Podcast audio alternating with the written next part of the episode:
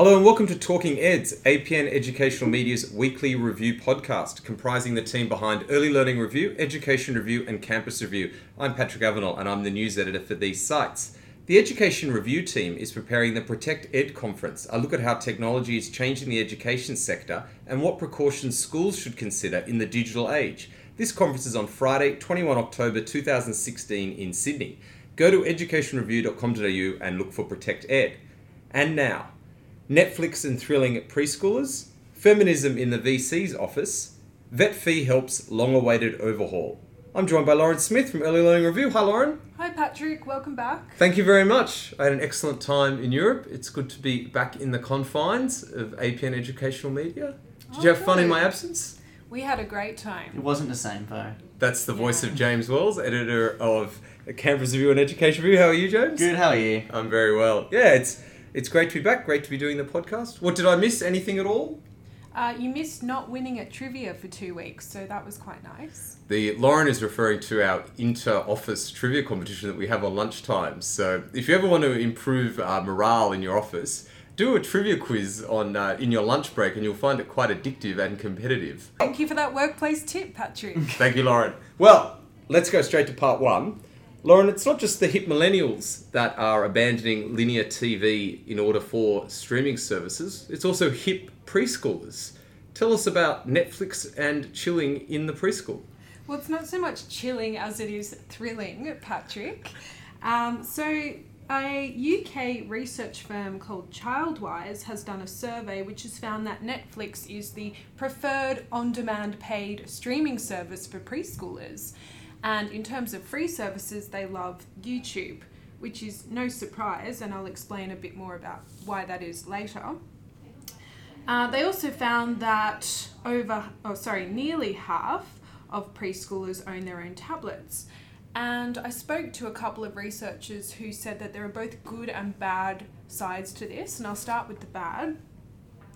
So, obviously, there's the concern that tablets are being used as babysitters, um, especially if children are not viewing educational programs. And then there's something else which is an interesting psychological concept which applies to adults too, and it's called the state of insufficiency, which is when we never feel satisfied if there's an infinite supply of something. And that's what YouTube and uh, things such as Netflix provide. And that's especially dangerous for toddlers because their brains are wired, wired for novelty. So they, they're constantly seeking something new, which these platforms provide. But there are some positives. First of all, on Netflix, for instance, there aren't any ad blocks. So that's good because um, a lot of young kids can't distinguish between advertisements and programming.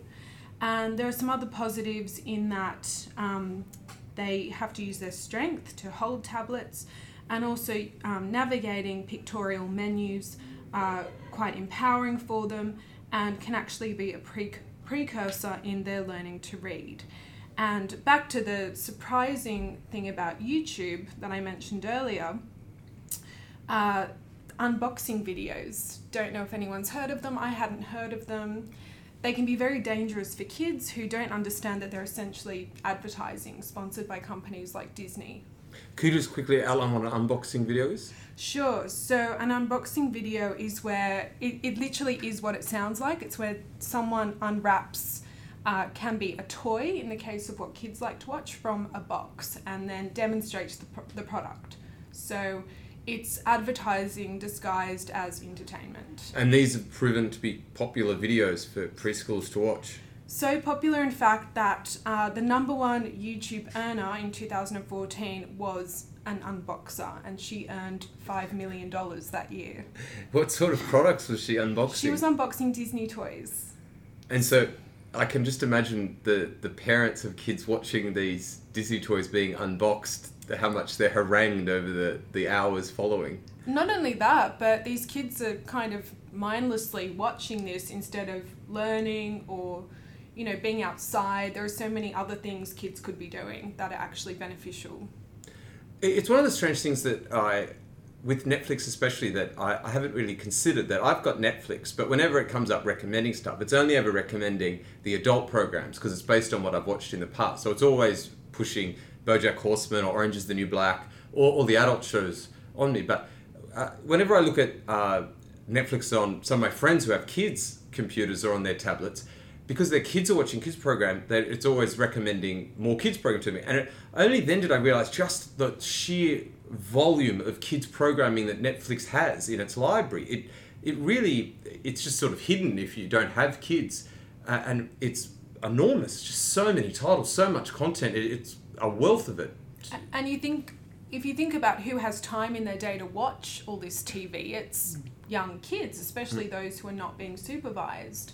So if, say, they're at home with their mother who's in the other room, they could just be endlessly watching programs on Netflix. And because it's so easy to navigate, they can set it up themselves and watch themselves and continue watching for hours. I've had to I've had to go into the settings and turn off the watch next automatically watch the next episode function where the next episode starts before the credits of the previous episode ends because that I needed that break between episodes when binge watching shows whereas I imagine kids they don't bother they just they just watch episode after episode of their favorite program and then before they know it the day's over They also, yeah, they don't have the self control to stop themselves from doing that. So. Hmm. In part two, James, the label feminist has become somewhat controversial in recent times, with senior ministers Michaela Cash and Julie Bishop demurring such a description. But one VC is embracing it without caveat. Tell us more. Uh, it's a male VC too. Um, Steve Chapman from Edith Cowan University um, calls himself a feminist because feminism refers to uh, equality of the sexes, and that's what he, he believes in. And he offered it without a caveat. Like he believes in quotas, and he believes that we should tie research funding to gender equity. I, I saw in in the quote that uh, he said at our own higher equity conference that he apologised for everything white male vice chancellors have ever done. Yeah, that was spoken in jest, but uh, spoken as a joke at the beginning of his speech. But I think he was serious. He, the point that led from that is that most VCs in Australia, most of the university leaders are white and male. Well, my mum, my mum's favourite saying is that behind every joke there's some degree of truth, and I Yeah. think there is some degree of truth about this because it, it, for a long, long time, being a university VC, there, there was a quota, and the quota was zero women, one hundred percent men, Yeah. and that is beginning to change. But it, it's sort of like you, you do have to come out and apologise and say that things that happened in the past, Yeah. were the practices were wrong. Yeah, and this this reflects a broader trend in business leadership um, among the. There's um, a rise in women on boards. There was a recent um, report that, from the University of Sydney that um, revealed that. But at the same time, among the companies on, of the ASX 200, there's more CEOs name, whose name is Peter than there are women overall. What do you what do you think this sort of means? Like, do you think that there, this will achieve something? I think it. I think it will. I think it'll may, maybe lead more men to question what their understanding of feminism is, because there's a lot of misunderstanding about feminism. It's it's associated, um, thanks to the internet, with feminazis, um, with um, shouting down of men and their and their contribution, rather than just the whole idea of equality of the sexes. Well, one comment I like is that I've seen this floating around, and I don't know who said it originally. It's that the opposite of uh, the opposite of uh, misogyny is not misandry; it's equality. So, if you, the opposite of misogyny is actually having equality, and so that that's the the goal of feminism isn't to pull down men or isn't to isn't to uh, uh, you know hate men. It's just to create equality with men, and the only way to do that i- i- is to sort of you know have an uprising and actually set quotas to in order to reverse that balance. So is he going to set quotas in his own institution? Um, he's indicated yet that way. Yeah. Okay, I'll be interested to see if that actually happens, and if so, whether hmm. it's perhaps more of a business decision as opposed to an ethical one. Either way, it'll probably do some good. I don't know if it will. I personally believe in a meritocracy, not a gendertocracy or whatever the word is. Is Um, it, isn't a meritocracy just a, a made up word that people in control use to justify their position? That That's was a very cynical reading of it, Patrick. Um, Uh, that was a big issue discussed at higher equity, though, that meritocracy was set up by white males, therefore it's biased to favour white males. Well, there is the similarity bias in psychology, which says that you are preference towards those who look like you and who reflect you. So, of course, but at the same time, I feel like we're enlightened enough as humans in a Western democracy to override that. You would think that, but there are a lot of unconscious biases, and we all have them, that often lead us to not hiring the best people for the right position because we, we are more comfortable with people, as you said, who look like us and act like us and think like us. But then, if we promote more women, will they not just only hire women? You could. That's why you. That's why diversity is a strength. So everyone's thinking differently. Patrick. Well, I am reminded of a, a comment that was made about the South African cricket team. The South African, all South African national sports teams have a quota about how many black people have to be in the team. Uh, I think for the cricket team, they must every game the cricket team plays, four of the eleven players must identify as black, and, and that is a quota that was set up in order to uh, sort of uh, legislate a reversal of the apartheid system in which only white players were ever picked. And so they, they made it that for minimum, obviously, if, if more people make it, more people make it. And critics of the quota system say that the players that are being picked never know whether they're being picked on merit. They never know whether they're they're doing picked just because of the quota system. You know, the team might be in a position where they're not picking the best eleven. That uh, players that, you know, if if the uh, eighth or the seventh best player in the in the country is a white person, that person's not going to be picked. And one of the one of the proponents of, of the quota system said, well, the reason we have this quota system is to undo the quota system of the past, where it, the quota system was 11 players had to be white. And so we need to reverse that in order to entrench a change in attitude and to entrench, entrench a change in process. And I think that, that that's what quota systems say, for example, uh, I think the Labour Party has a quota system for how many women are pre selected mm. for seats, or at least they plan on implementing one. And I think that's where those sort of quota systems work well, is that you say we have to reverse that, that previous mistake, and the only way to do it is to enforce it. And I think that targets don't really work because you're just so easy to get around them. And so that's why I personally uh, am happy with quotas. I don't feel as though it's uh, an infringement on, on on my ability to achieve something, or my rights, or on or on fairness, or on equality. I just think it's like it's a, a resetting of the agenda. And once we've got to a position where we think that we have reached equality, then we can get rid of the, the quota when it's natural. But I don't see that happening in my lifetime. And now I'm fine with that. I'm fine if we have quotas on, you know, uh, how many board members are on a public company. Uh, you know, alternating VCs have to be between men and women. I'm happy with all those sort of changes. Well, I think the initial changes changes are still pie in the sky at this point, anyway. So just out of interest, hypothetical. Out of interest, Lauren, I'm going to put you on the spot here. Do you identify as a feminist? Um, that's a really sticky question, Patrick. I, I do in the sense that I believe in equality, but I'm not one of those extreme feminists who thinks that women are actually better than men and mm. deserve an apology for, from every man just for the sake of it. Well, I'm happy to just say sorry right now, just to. That's okay. That's okay. No need. Part three: The federal government, through its education minister Simon Birmingham, has announced the long awaited overhaul of the PALIS Vet Fee Help vocational loan scheme. A bit of background uh, this scheme was introduced and implemented under the previous government, and it essentially uh, made vocational courses, which are like TAFE courses or non university courses, you know, uh, how to be a chef, how to be an accountant, HR, uh, you know, legitimate courses like that, but also a lot of sort of left field courses like you know basket weaving, uh, you know method acting, all these sort of things that are sort of not not as conventional as you would think. A lot of them offered by private institutions, and it provided uh, what we used to be called HECS Uh, debt situations for students. So a student could uh, offset the, the cost of uh, going to these private institutions by taking on a loan that is foregone until they were earning enough money to pay back the loan. It was around about $52,000 per year. Because it was private institutions rather than, you know, established universities that sort of had huge ties to government and a lot of oversight, there was a huge amount of rorting that went on.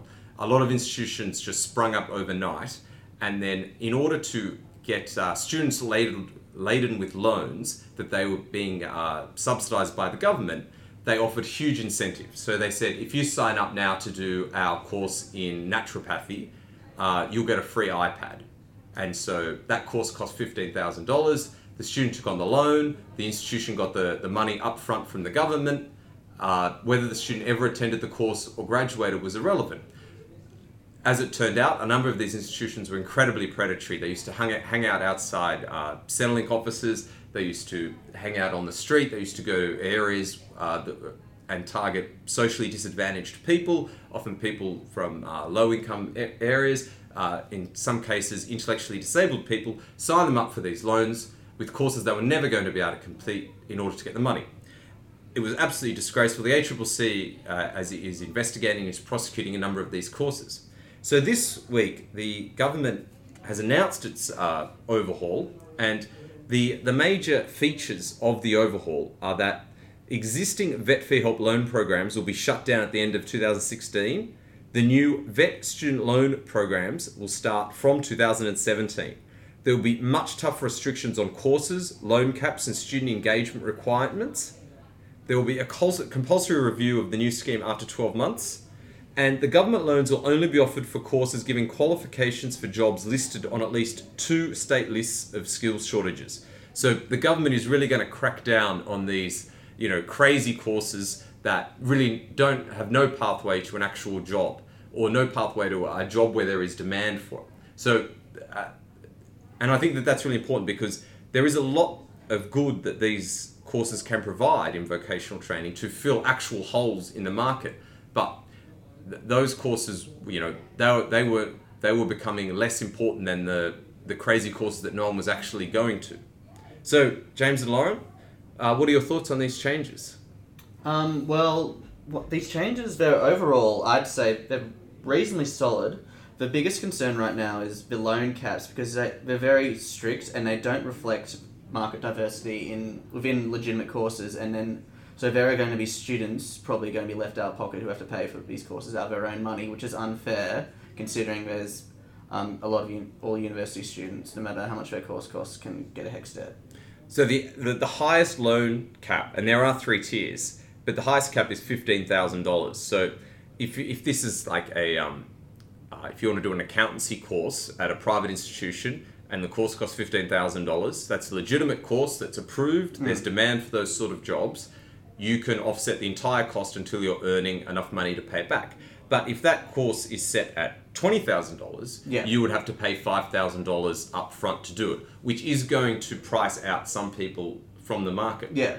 Uh, some people would argue that a price signal is a good way of keeping uh, prices in check and making sure that people aren't just you know taking advantage of it. Quite a generous scheme in reality. Yeah, um, but the thing is, if uh, a lot of uh, some courses, let's say the twenty thousand dollar accounting course, it may be more expensive because it's of higher quality. Hmm. If, if they lose too many students because of that, they'll have to cut the quality hmm. or cut cut costs somewhere, and usually that um, leads to a decline in, qual- in quality. Another issue is with um, the people with um, the government deciding what industry needs are. Um, who decides that? That's been really vague. Well, with the coalition in government, I'm thinking that they're going to be quite strict with determining what sort of uh, courses are considered legitimate and which aren't. I think that uh, the Labor Party might be a little bit more liberal, uh, to use a play on words, with what courses count, but I think the coalition will be really strict and they'll be going through with a red pen and really putting a cross through a lot of courses that uh, were being offered that really were, were you know, mm. almost laughable.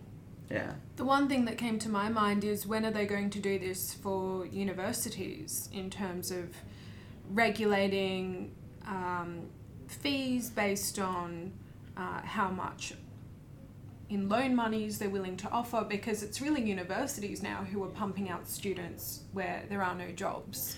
Well, Lauren, as, as a a person who has a degree in art history that was completely paid for by HECS. I hope that never happens. Sure, and you know, I mm. I too believe in the humanities, and I'm very sad that that faculty seems to be crumbling around the world, literally and metaphorically. But I think, you know, from an employment perspective, we really should be looking at universities as well. Well, this has been a really good chat and a really good episode of Talking Eds. Do you guys have anything else you wanted to bring up? No, have a great weekend, everyone. Yep, have a great weekend. Thanks very much. Thanks very much for listening to Talking Eds.